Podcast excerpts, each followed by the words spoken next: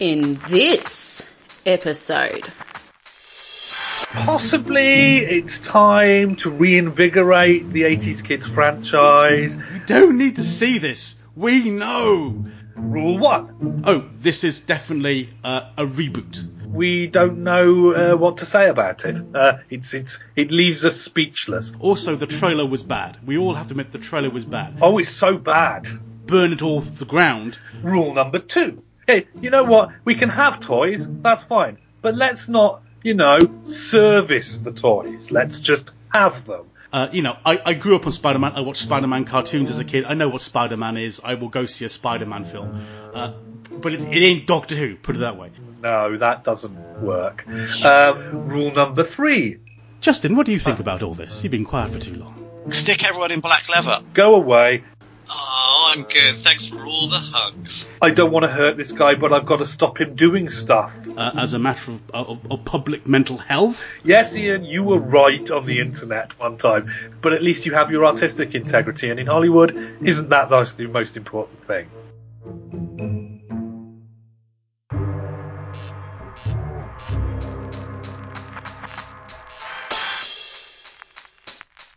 Welcome to the inside of your head. It's kind of empty in here.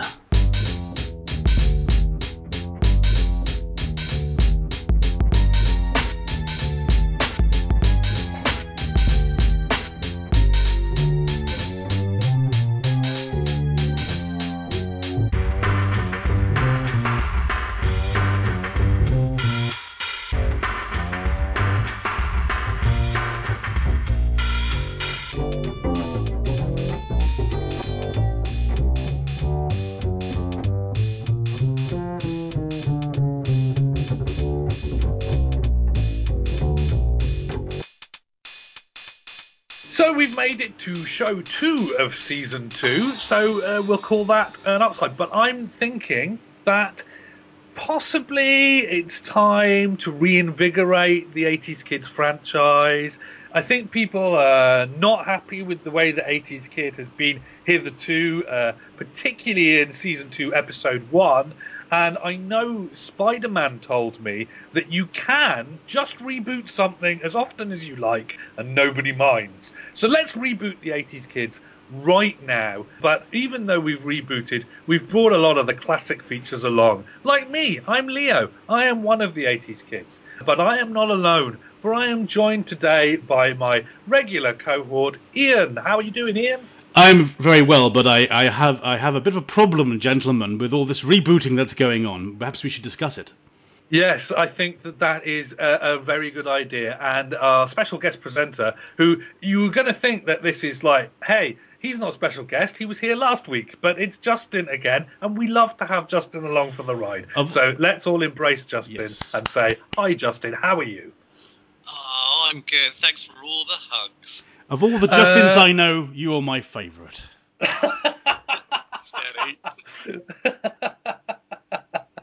So uh, I don't think other Justin will actually even listen to these, so that's fine. You're probably safe, Ian. You skipped Um, the previous 118 editions. You think you can listen to this one? So yeah, uh, we are this week, of course, talking about reboots because we've rebooted ourselves. Uh, we've come back. We've essentially we haven't really rebooted ourselves. It's pretty much business as usual here at 80s Kids Tower. We've decided that maybe we might like might to like to write some notes before we do a show. And we've decided we might like to concentrate, you know, on hooking things back to the 80s a bit more than maybe we used to. But I don't think that really constitutes a reboot. Which begs the question: What does constitute a reboot? Nandali, I have here in my hand a little uh, a little sheet of paper. That's a tissue. I can't really. I should have. If I was going to do Foley, I should have actually got some paper. Uh, but I have written a series of notes about what constitutes a reboot. Now these are going to be controversial, and I imagine that when we discuss the movies in the reboot show, we're going to find that these rules get tested. But I think they're a good jumping off point. So th- one of the key questions that keeps coming up on the discussions I've seen online about reboots is what even is a reboot? Well, here are my four tests to see if something that you're looking at is a reboot or just some other kind of cash in. Rule one The reboot must be a known quantity in the pop culture arena, so no original works here. Originality, people don't want to pay for it. Rule number two the known quantity in question must be seen as a thing that happened once before, either because the last known installments were not well received, or because a large amount of time has passed since that thing that's referenced was great and mighty. Rule number three the reboot will self consciously riff on the original whilst doing completely its own thing. And uh, rule number four, the final rule, is a secret rule that is known only to OCP employees. Oh, no, wait, no. The reboot must have an eye on a franchise. If they're just doing something one off, it's a kind of weird remake or homage or something. I, I think, actually, to illustrate number four, Dark Shadows, the Tim Burton. I don't I mean, maybe Tim Burton thought he was having an eye on a franchise, but I think most other people thought Dark Shadows was just a, like a, a tip the wink to that old TV show that Tim Burton and Johnny Depp loved. Uh, would you agree with that, gentlemen? Well, you know, I think when it comes to what constitutes a reboot, it's a bit like uh, the sort of legal definition of what's obscene pornography. I know it when I see it, but it's perhaps harder to define certainly it's controversial, and with certain fans, a, a reboot uh, feels strangely like their original films are being smothered by a pillow in an old people's home, so some shady uh, people can inherit it all and, and, do their nefarious things with it. And, and that, that, that was it's part of the disconnect we had with the Ghostbusters film. A, a reboot was really necessary. Enough time had passed uh, that perhaps we didn't need to press the big reset button the reboot that is celebrated, like uh, Battlestar Galactica, that had to be a complete, thorough reboot from the beginning because there's no way you could just pick up that story a couple of decades later. Apart from anything else, we'd have to pretend Galactica 1980 never happened. Uh, so, Justin, what to you constitutes a reboot?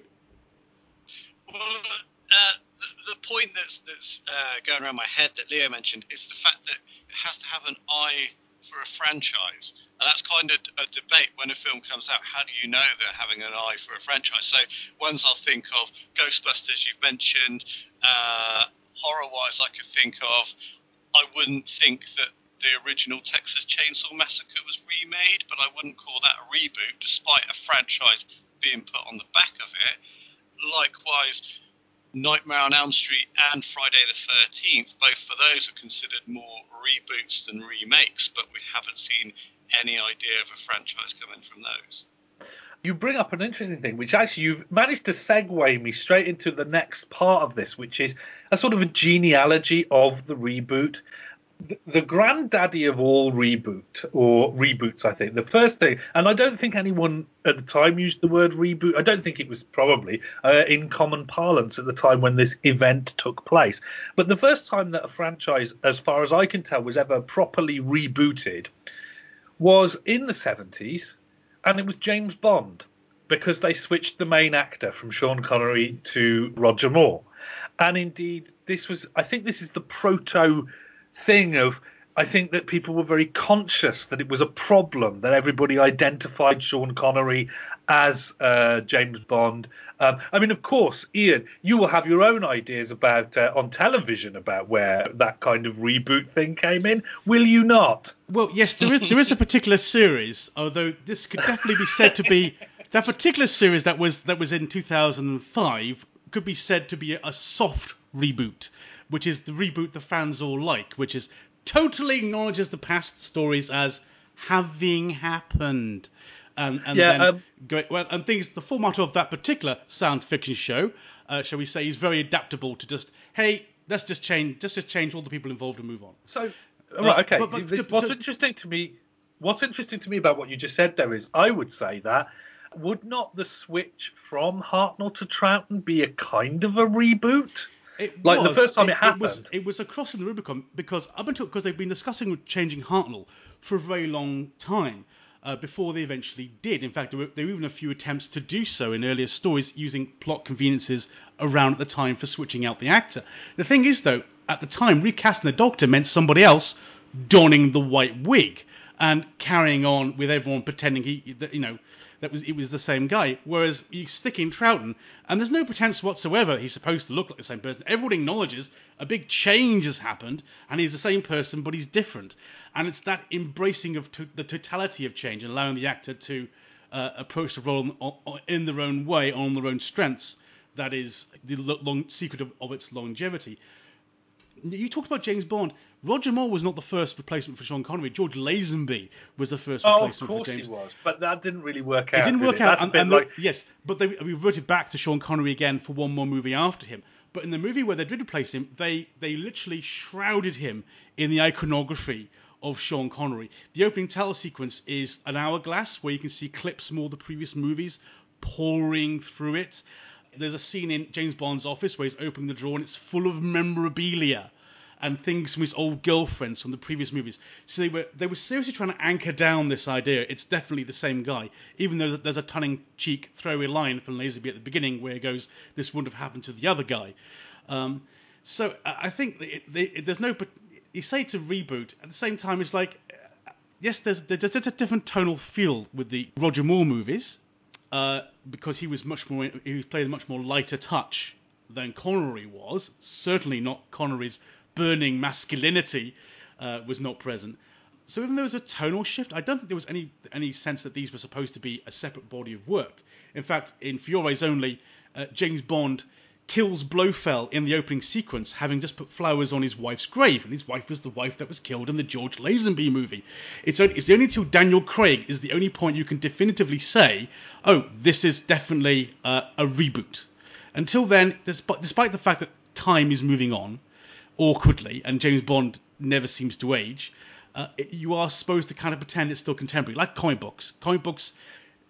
It's but I do think, well, but I do think that uh, other reboots have made this a contentious ground, and I think that in the genealogy of the reboot, uh, possibly the thing that you're kind of circling as a as a reboot, as a sort of template for is what happens in horror franchises. And horror franchises are the first ones that really do kind of go uh, we've kind of painted ourselves into a corner here guys. Hey how about we just etch a sketch end of the world and start as if everything hasn't happened yet in fact I, when i was doing my historical what's happened in the last you know few decades as a as a reboot. We have Doctor Who, we have James Bond, and then the first time it significantly becomes a thing is 1990s sort of remake of Night of the Living Dead.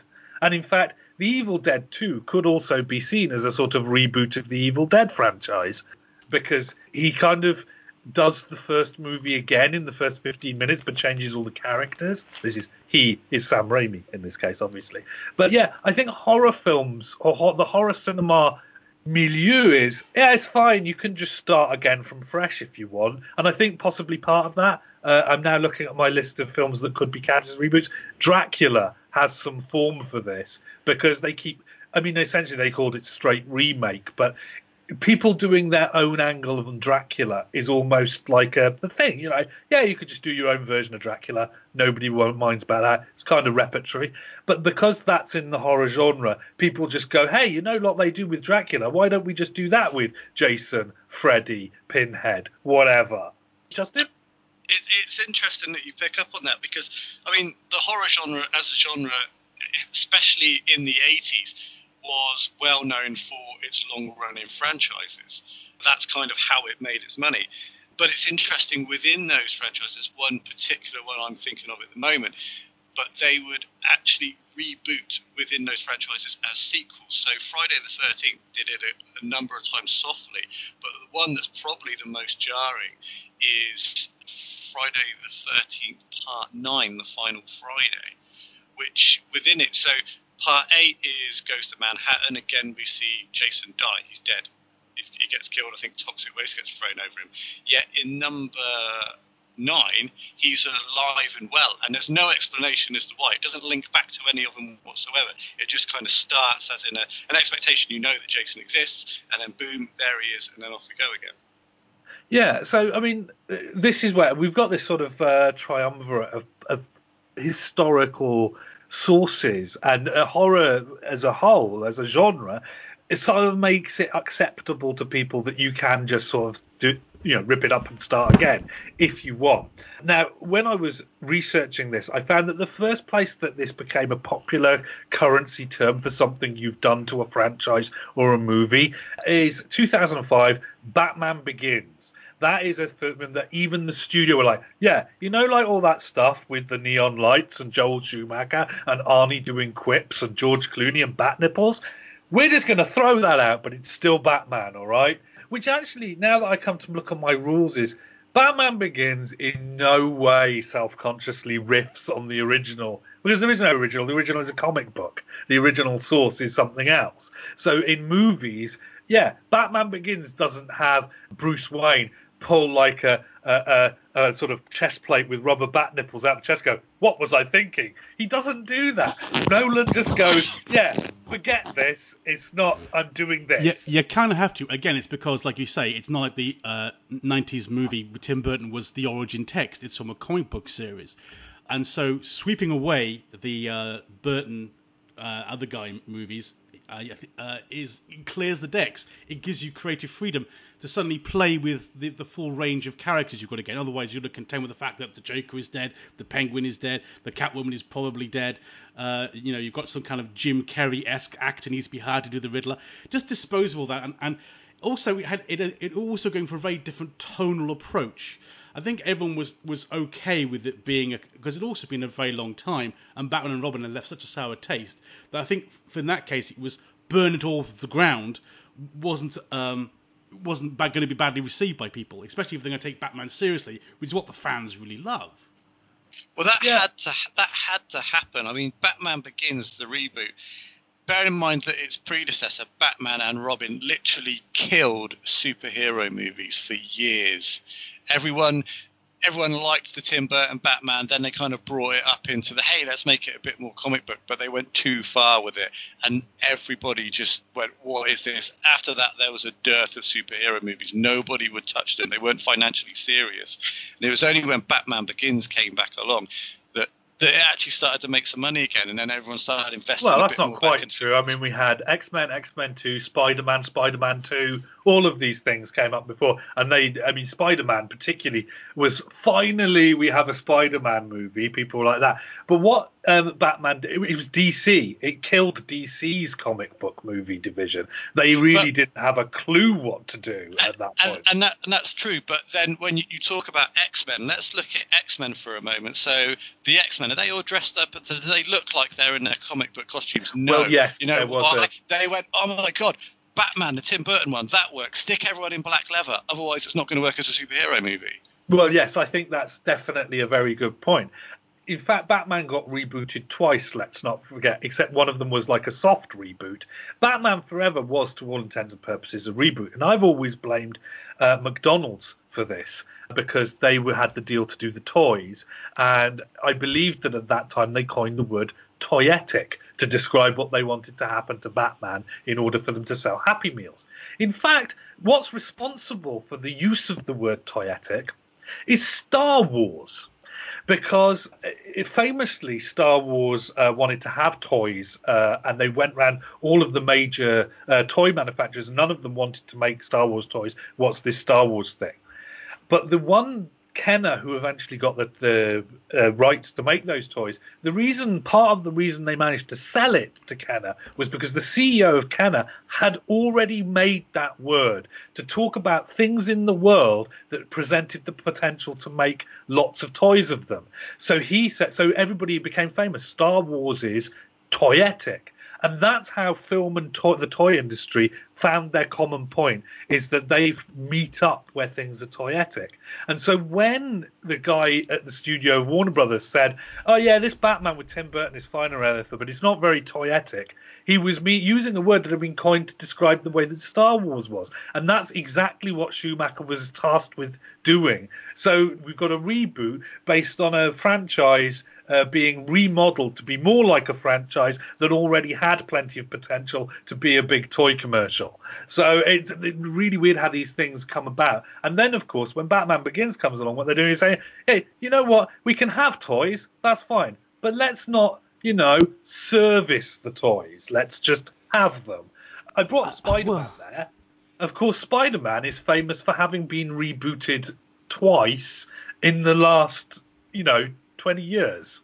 I think at the time, Amazing Spider Man was like, uh, yeah, all right, that's not as bad as it could have been. I mean, when people heard that they were going to take all the Sam Raimi stuff, get rid of it, and reboot it, and it was like four years later or something, it was like, uh, really? Can we really reboot this? And they went to say, actually, that's not as bad as I thought it could be.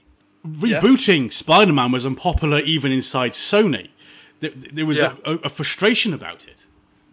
Yeah, um, but then what's really interesting about it is that then they've cut this deal with Marvel Studios, and Spider-Man is now loaded in the MCU, and we have this new Spider-Man movie, Spider-Man: Homecoming. And I've watched that now twice, and then I went back and watched my Amazing Spider-Man for this because that's the first, the famous Spider-Man reboot. Oh, it's so bad.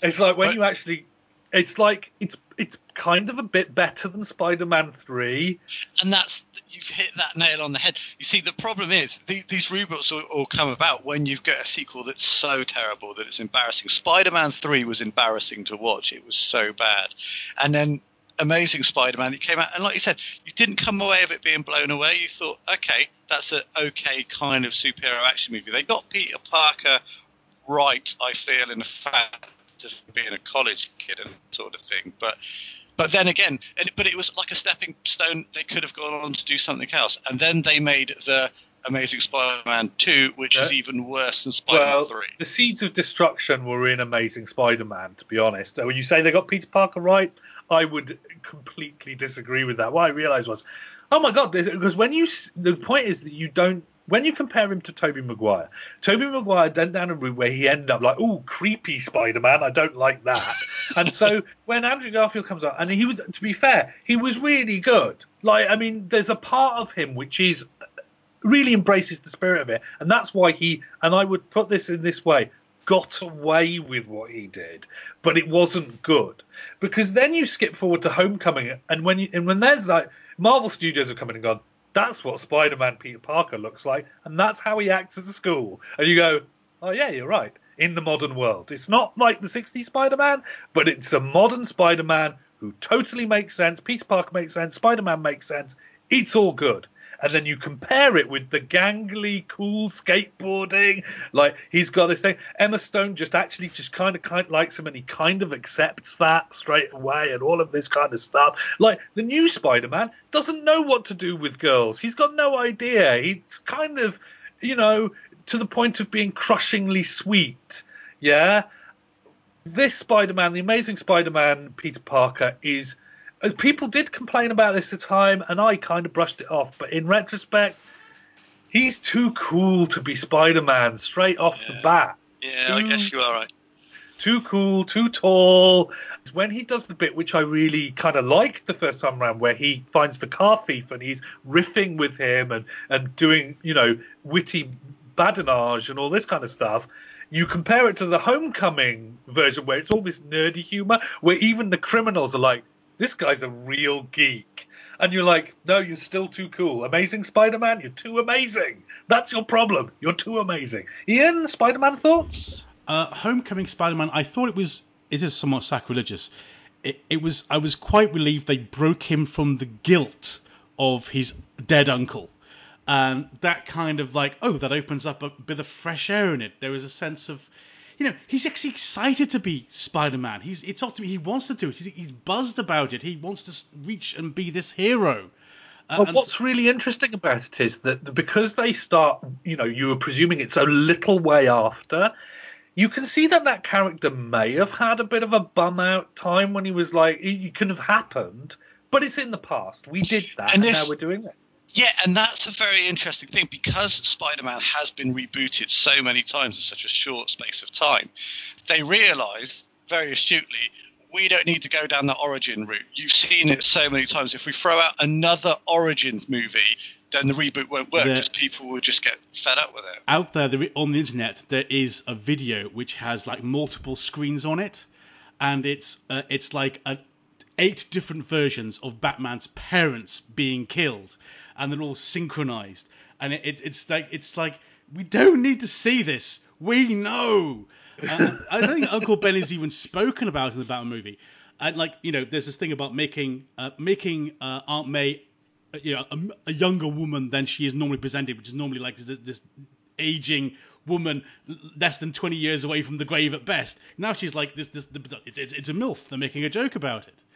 Uh, yeah, so, and I, lo- I mean, I have to say that is a that is an amazing thing because it's simultaneously a reference to classic Aunt May, while at the same time going, but we're not going to do that.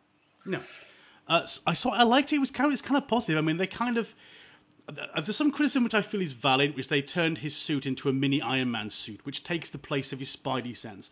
The thing about Spider Man is, what essentially is he as a hero? He's an acrobat who sticks to walls and glues people down.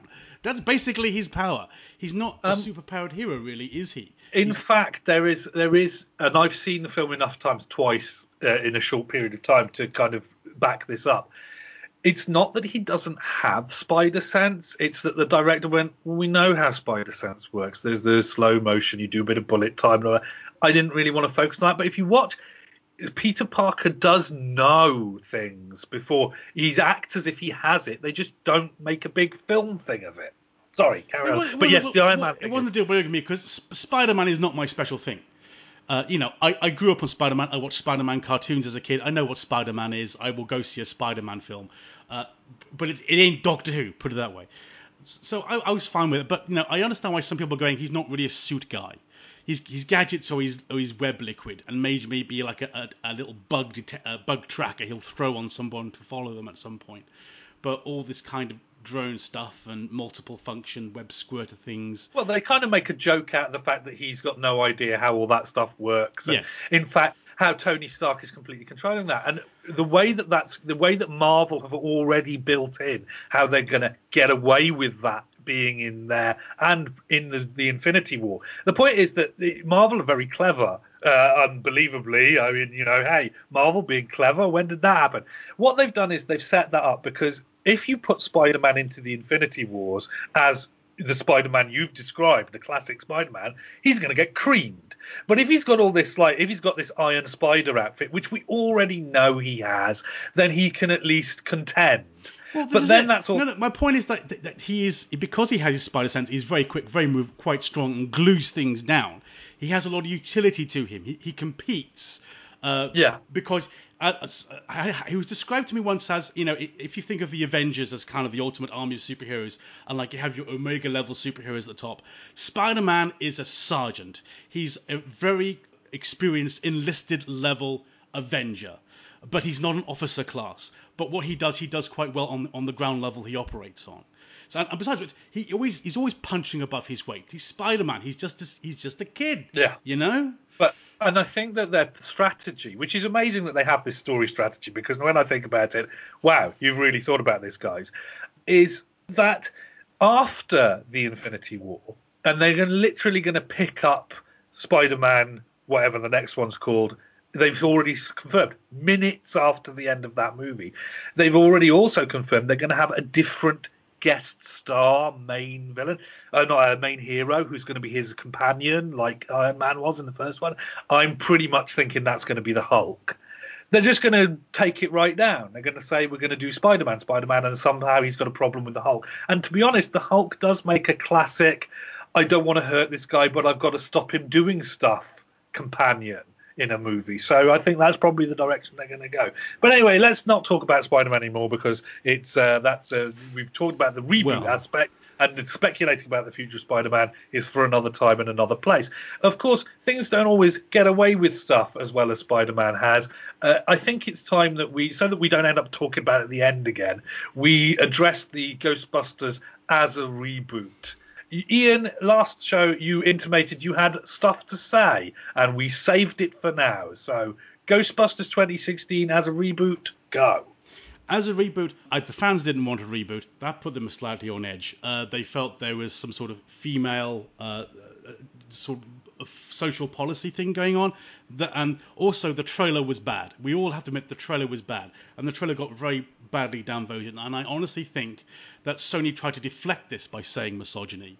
I, I certainly there were some YouTube comments there, but they were a minority of comments. I don't think it needs to be in every single interview and every single review of the film. Hence, after when when Force Awakens came out, You, were you aware that like the Stormfront website tried to boycott it because of all the Jewish connections that were created to Force Awakens? We didn't, you know, we didn't ask Adam Driver in every single interview, what do you think about the fact that Nazis wanting to boycott the new Star Wars film? But, but, but somehow we did have to keep reaffirming, no, no, we're not misogynists, and we hate misogynists. All, all, that was a bit irritating. And, I, and this is why I'm saying I'm chafing on both sides of this kind of tug of war going on at the moment. No, but in all honesty, uh, how much money do you think Ghostbusters was going to make? Because Sony wanted their huge hit that could, as you say, Leo, wanted to spawn a movie franchise universe. And it was never going to make that much money for a number of reasons. First of all, we, we do have, of course, a generational gap issue we discussed previously. Also, the fact it's a comedy. Comedy is not universal, it doesn't always translate. We have the fact that China, which is a market Hollywood always needs to consider, uh, doesn't like supernatural movies at all uh, as a matter of, of, of public mental health. Uh, so it was never going to get a, a, China release. And also, when you look at the director was Paul Feig, I believe, and Melissa Yeah. McCarthy starred. If you look at their careers on a chart and sort of chart their audience sort of pull with their successive movies, Ghostbusters actually fits quite neatly into a chart of a good overall upwards trajectory. It's actually a little peak Ghostbusters, but in no way was it going to be this multi runaway, you know, uh, billion dollar hit. Uh, it, it was never going to be that. It's, this is Sony mismanagement. Is, Yeah, I, I, given us. I this. do think they might have got away with Ghostbusters actually. If one of the things I noticed when I was rewatching the beginning sequences is those ghosts are too much. The ghosts that I saw were like you've I can see you've put a lot of money into these ghost effects and the way that they are. I think you could have done with just cutting the budget on that. And then, and then we might even have Ghostbusters the reboot part two because it would have made enough money because they wouldn't have spent all that money making the ghosts particularly shiny or their particle effect. You don't need that. An idea just popped into my head. So you talk about the fact that a reboot has a franchise, an eye Yeah. to a franchise in it. Even if Ghostbusters didn't have an eye to a franchise in it, because it's not going to get a sequel, as far as we know, right? Yeah. Um, we could still call it a reboot. Oh yeah, no, because it has an eye on the franchise. But even if it didn't have an eye on a franchise, could you still call it a reboot? I mean, the way I would say yes, because what you're doing is it's not just a remake as such, because it's completely it's only taken elements, very small elements of the original, and then completely rewriting the story. A remake would follow the same story beats, and this doesn't. Yeah, I would say that yes. I think that that's definitely. I think that there is definitely a thing where a reboot has to, in some way, forge its own path. And in Ghostbusters' case, it just happened to be a path that didn't. Essentially, if they'd made a different movie, I mean, they could have made any movie about three women who end up interviewing Well- a, a thick, handsome man for a reception job, and done that skit with Thor. And I keep calling him Thor because. Well, he's Thor, you know what he was. um, I mean, he's already like six foot four and incredibly ripped. He can put up with not having his real name used on an obscure podcast.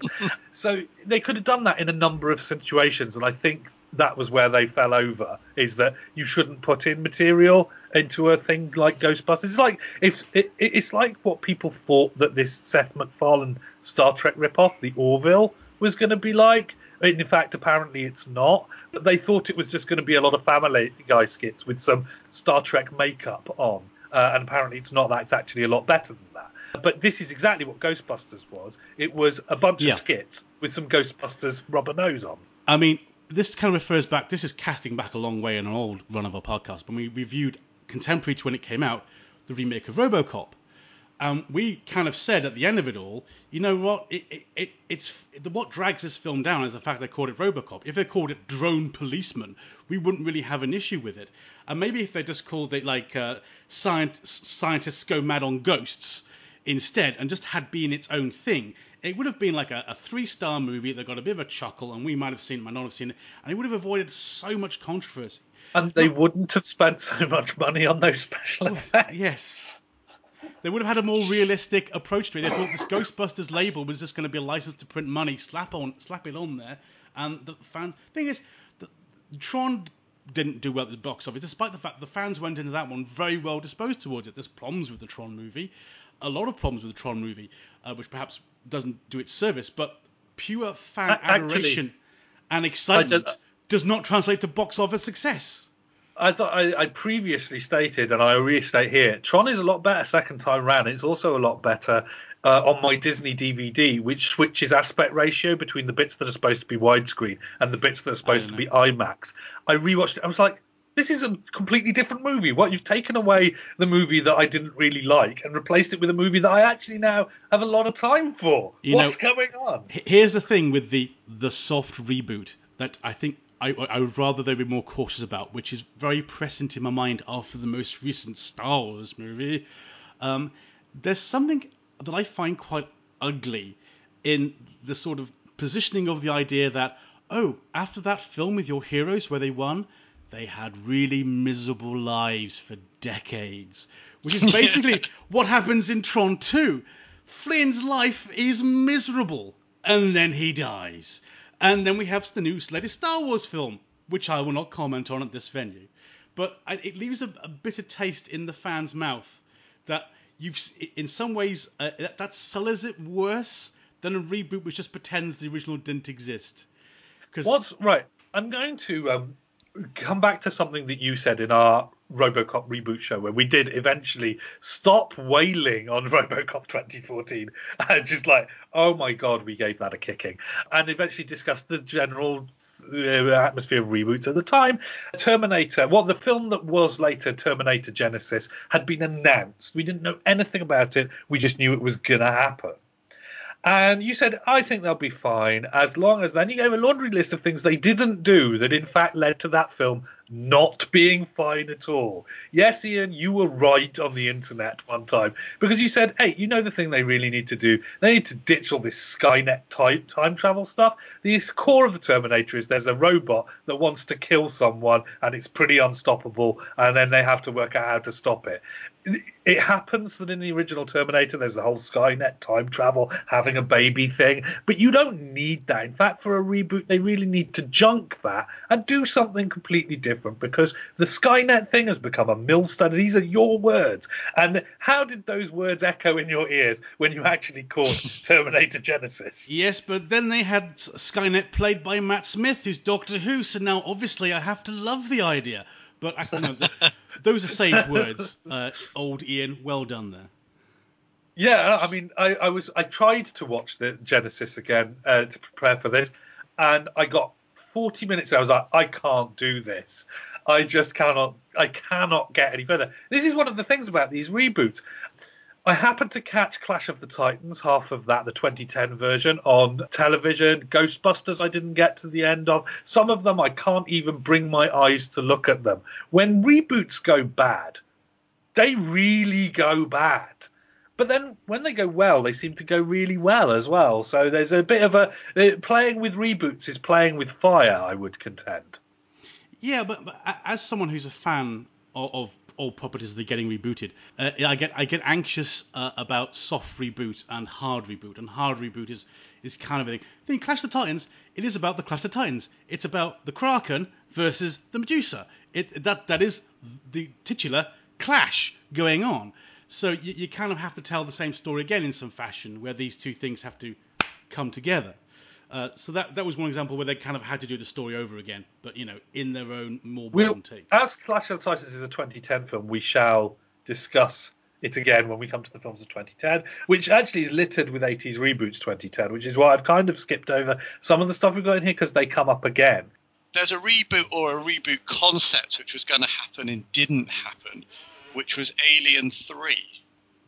Yes. So this was a reboot midway through a franchise, which I believe hasn't happened before. Am I right? Or uh, it's difficult to say because, as we've discussed in this podcast, what is a reboot anyway? But yeah, but the interesting mean, thing about that is that you're taking two films to say they exist, ignore all the rest because the franchise has just gone down and down and down and down, and take it from its from its high peak and then just reset it from there as opposed to right from the start.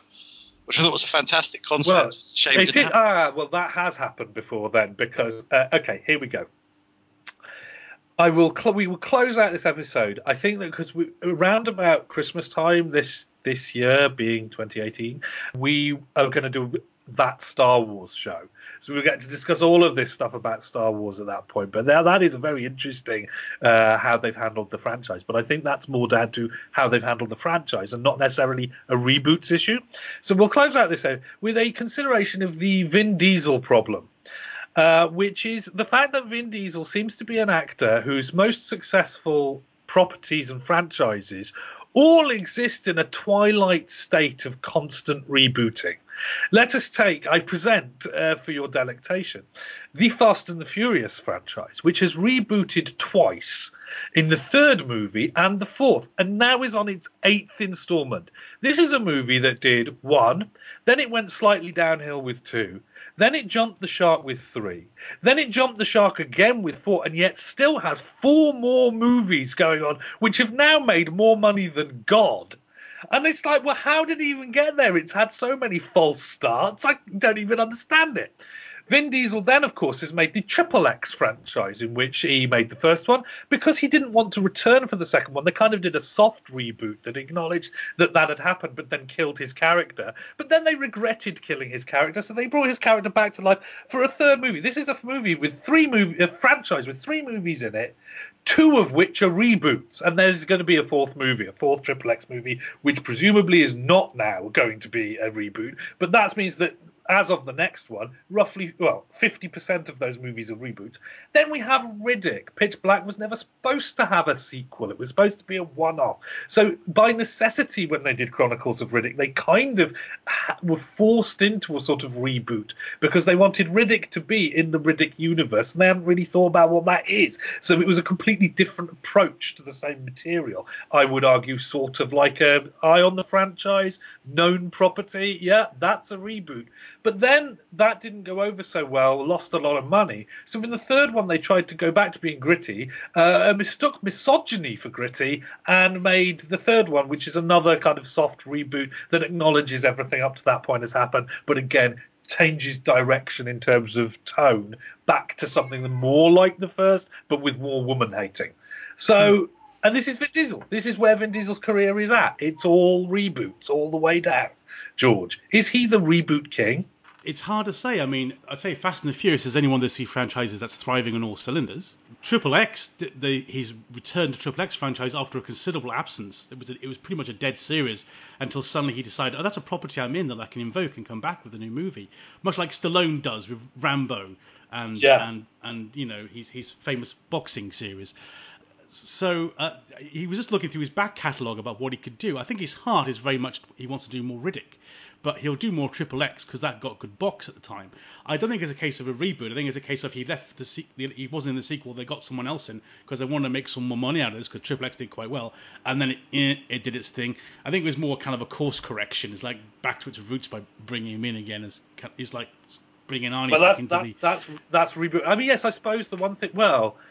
The thing about Triple X Return of Xander Cage, Triple X one is very much we're ripping off James Bond, but we've put some snowboarding in it. Uh, I haven't actually seen State of the Union all the way through, and this was what tells me it's a terrible reboot because it's one of those ones that's like I can't bring my eyes to look at that. But then the third one is like, hey, this is Triple X, but we've made it a little bit more like the Fast and the Furious. Uh, it's like the Triple X. We're just going to mush these together into a big kind of Fast and Furious Triple X. It's That's not necessarily a bad idea. Lots of people like the Fast and the Furious, and they're going to go see this because Vin Diesel's in it, and they know him from the Fast and the Furious, and he's doing more of the same thing. Oh here. no, I yeah, I totally agree with that. But I'm just saying. So yeah, and, and I think yeah, it is weird because he's now like thrown out. I mean, one of the things I love about it is the failed project includes that last Witch Hunter movie, which is literally a movie based on a D and D character he made. I think that yeah, I think that Vin Diesel kind of exemplifies everything everything that's wrong with you know all the wrong reasons to do a reboot. Vin Diesel's hit them all, and even tries to start off a franchise on the wrong foot. He's the man who knows how to do things wrong. Even even, even the, the cinematic universe, he's a failure because that's exactly when they did the second uh, Riddick film. They had the tie-in video game, they had the anime short. It was suddenly it was a it was oh, like yeah. add add water, spontaneous expanded universe. I think uh, I'm wondering whether Marvel did take some notes about that and the Matrix. That if you're going to do an expanded universe, don't make it a cross-platform expanded universe. Just stick to it. it's an expanded universe in films, and our video games have nothing to do with that because people have tried the thing where it's like, yeah, because actually people forget that Riddick has in fact not just been in, you know, Pitch Black, The Chronicles of Riddick, uh, Misogyny Today. He's also been in a cartoon which was quite good, and two video games which were quite good, and all gel as part of a single universe. But hey, who's got time to be a video game fan and a movie fan? You know, some of us have got kids, so that's just the way that that goes. So I think Yeah. that yes, Justin, what do you think about all this? You've been quiet for too long. Yeah, I have purposely because I haven't got much of a frame of reference. Both of those series of movies bypass me. Fast and Furious kind of seemed like a bit of a chav series to me, and the whole Chronicles of Riddick thing too Don't worry heavy for me. I don't watch many films either, but I blagged being on a film podcast for two and a half No. years. I think that uh, I'm I the Fast and Furious. Uh, I love the fact that you're a chav franchise.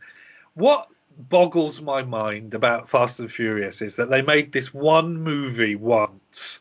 It was just like supposed to be about a thing. Someone had read an article and they went, "Yeah, maybe we can make a B picture about that."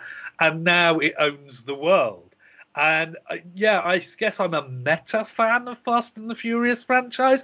Like six and seven are without doubt two of the most absurd and I've seen some absurd action movies. I love Luc Besson, so you can bet I've seen some unrealistic action sequences in my time.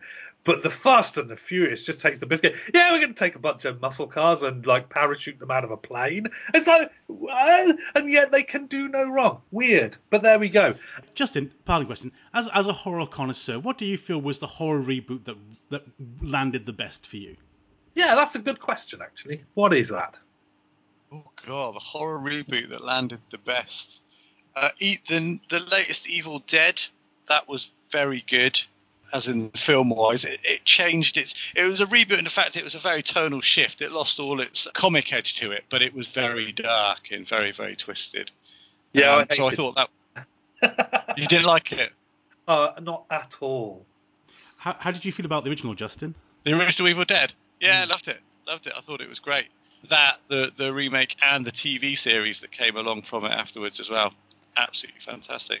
I have to say, now this is going to be weird because I don't suppose people review it as a reboot, but I think that Hellraiser 5 was a good reboot from Hellraiser 4. Yeah, well, that's interesting. I mean, Hellraiser Five is probably one of my favourite Hellraisers. It's it's so well done, and it is Hellraiser one, two, three, and four are all following this whole cinematic kind of go. And by the time four came along, it kind of crashed with production values. By the time we get to five, there is a tonal shift because from five onwards, it's straight to video market. It's um, rewriting scripts that kind of weren't originally Hellraisers. And so you can almost see that is the second part of the Hellraiser series coming along. There's a Um, great- but that the one is There's a great Oh. term you used. There's a great term you used, which was Hell, which is Hellraiser presents to describe the, the latter half of the Hellraiser franchise. Yeah. yes, Exactly. Perfect. So, and I think this is the thing. I think that uh, sometimes studios have learned from doing stuff like that, and uh, I think where where a reboot is going to go south is where we say, hey, let's take this incredibly beloved thing that people really embrace, and then take this other thing that's doing quite well, but is absolutely nothing to do with that beloved thing, and then let's just smoosh them together, and everybody loved that, right? And it's like, no, that doesn't work. Um, where it does work is where it's like, no, we love the original, we really love the original, but we've got a different idea. Uh, we think that maybe it's gone off track, and we just want to bring it back into the fold and give people what they want. When people have that as their focus, I think it works out. And as we discussed uh, previously with the A Team and Dread and Tron, for that matter, doesn't always capture the imagination of an audience, but at least you have your artistic integrity. And in Hollywood, isn't that the most important thing? Interestingly, you mentioned the Matrix earlier, and someone was telling me they were going to. There's a new Matrix being made, uh, and if that's the case, at the same time, that could be a sequel and a reboot at exactly at the same time. Hey. It fits. They can even call it the Matrix rebooted, and that would Yeah. be completely on trend. So there we go. I think we've uh, rebooted ourselves into a position where we have no more reboot. We need to go away, think about what we've done so far, and then maybe come back with a show. I don't know, centering on some key points about a particular year in the past decade. I think that might be a new direction that we could take this into. Uh, what do you think, Ian? Well, I, I, think our fans, such as they are, need to go to the forums and vent their anger and frustration at this rebooted program and how it doesn't honour the traditions of the original one at all, and uh, it's just sullied their childhood. And, uh, uh, and where might they go to do that, Ian? Well, one place they could go would be our Facebook page. You can find our Facebook page at facebook.com forward slash revenge of the 80s kids. And that's 80s as in numbers, so 80s. But podcasts are what it's all about, and to find a full archive stretching back from the very dawn of time, all you have to do is point your web browser at the 80s kids and that's 80s as in word, dot blogspot.com. Once there, you'll be able to subscribe using the podcast aggregator of your choice or stream and download individual episodes direct to your PC for dark reasons of your own. If people want to subscribe directly to the cast, Leo, uh, how might they do that? Well, Ian, all they have to do is set up a new feed in their podcast aggregator and point it to feeds.feedburner.com forward slash revenge of the 80s kids, and that's 80s as in numbers again, so 80s. If people are so impressed by the audio they've heard today, they would consider offering their support on Patreon to make the world of the 80s kids brighter still. They could check out our Patreon campaign at patreon.com forward slash the 80s kids, and that's 80s the word. But Justin, uh, you have a life beyond the 80s kids, and so if people want to find you in the general hoi polloi of modern life, where might they go on the internet to do that? Uh, in order to find me, you may find me at sinisterhorrorcompany.com or find my own website at jrpark.co.uk. And you know what? I may start and put like a Friends of the 80s Kids column on the 80s Kids page, uh, the Blogspot one, so that we can all link together and uh, people can find each other very easily. Uh, I think that might be a good idea. In fact, by the time this, uh, as it were, goes to air, it's probably already happened. So uh, you could go there and find that at that place. So for now, though, from the Reboot Kids and uh, oh look, it's Vin Diesel coming through the door. Oh no, we've decided to go in a different direction. He's sacked. It's Ice Cube. Oh no, we wouldn't do that to you. No. From us, I think it is time to say farewell and to look forward to the future of 2010. Uh, bye bye. Uh, farewell. I'm going in a direction, and it's towards the end credits. See you later.